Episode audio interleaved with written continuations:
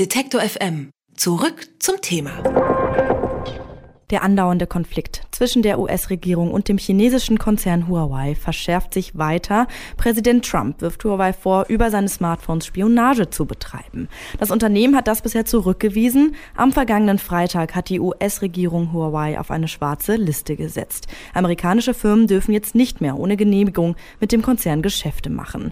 Google zog mit, ab sofort soll Huawei keine Android-Updates mehr erhalten. Für die nächste Smartphone-Generation soll außerdem auch der Zugang zum Google Play Play Store gesperrt werden. Welche Folgen das für die Verbraucher und Verbraucherinnen hat, darüber spreche ich mit Michael Gundal von der Verbraucherzentrale Rheinland-Pfalz. Hallo, Herr Gundal. Guten Tag. Wie bewerten Sie die Entscheidung von Google? Wird da zu wenig Rücksicht auf die Interessen der Smartphone-Besitzer und Besitzerinnen genommen? Den Verbrauchern wurde ja keine Möglichkeit gelassen, sich auf einen solchen Fall irgendwie vorzubereiten. Also zunächst ist es ja eigentlich nicht die Schuld von Google, sondern dadurch, dass es eine äh, Entscheidung der US-Regierung ist oder beziehungsweise des Präsidenten, muss sich letztendlich Google dieser Fügung letztendlich beugen. Also ich denke auch nicht, dass es groß im Interesse von Google ist, da jetzt wirklich einen Hersteller auszuklammern, ähm, aber letztendlich müssen sie das tun. Und ganz konkret, was bedeutet diese Sperrung für Verbraucher und Verbraucherinnen, die ein Gerät von Huawei besitzen, auf dem das Betriebssystem Android installiert ist? Ähm, müssen die sich jetzt alle ein neues Smartphone besorgen? Wer ein Gerät hat, braucht sich im Moment äh, keine Sorgen zu machen.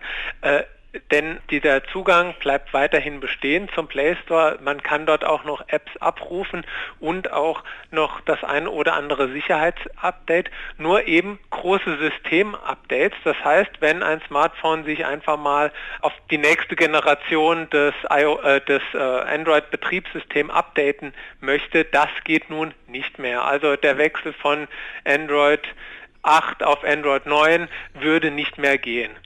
Aber bislang äh, ist es so, dass die äh, Sicherheitsupdates noch gefahren werden. Was halt in der Zukunft kommt, wenn man sich denn ein neues Gerät zulegen möchte, da würde ich jetzt eher noch abwarten. Wobei es ja so ist, dass eben da das neue Gerät ohne, ohne Zugriff auf Google wohl kaum nutzbar ist, oder? Ja, also neue Geräte würde ich jetzt erstmal von Huawei nicht kaufen, weil äh, klar, ein Smartphone funktioniert eigentlich auch ohne den, den Play Store, nur äh, de facto ist es eigentlich kaum, kaum nutzbar, weil man sich eben diese Apps nicht draufladen kann oder halt nur mit Tricks draufladen kann. Also ich sage mal, ein gewiefter Nutzer, der wird vielleicht die ein oder andere App auch ohne den Play Store draufkriegen und auch vielleicht die ein oder andere neue Android-Version. Nur das ist vielleicht ein minimaler Prozentsatz, der, äh, ich sag mal, das kann oder auch möchte. Spielt es denn da jetzt eine Rolle, ob der Smartphone-Nutzer oder die Nutzerin aus den USA oder aus Europa kommt? Wissen Sie, ob da unterschiedliche Regelungen gelten? Nee, also meines Wissens gibt es da keine unterschiedlichen Regelungen. Das betrifft sowohl die Nutzer aus den USA als auch die von Europa. Nur ist es so, in den USA hat Huawei jetzt nicht so, eine, äh, so viele Geräte im Markt wie jetzt beispielsweise in Europa.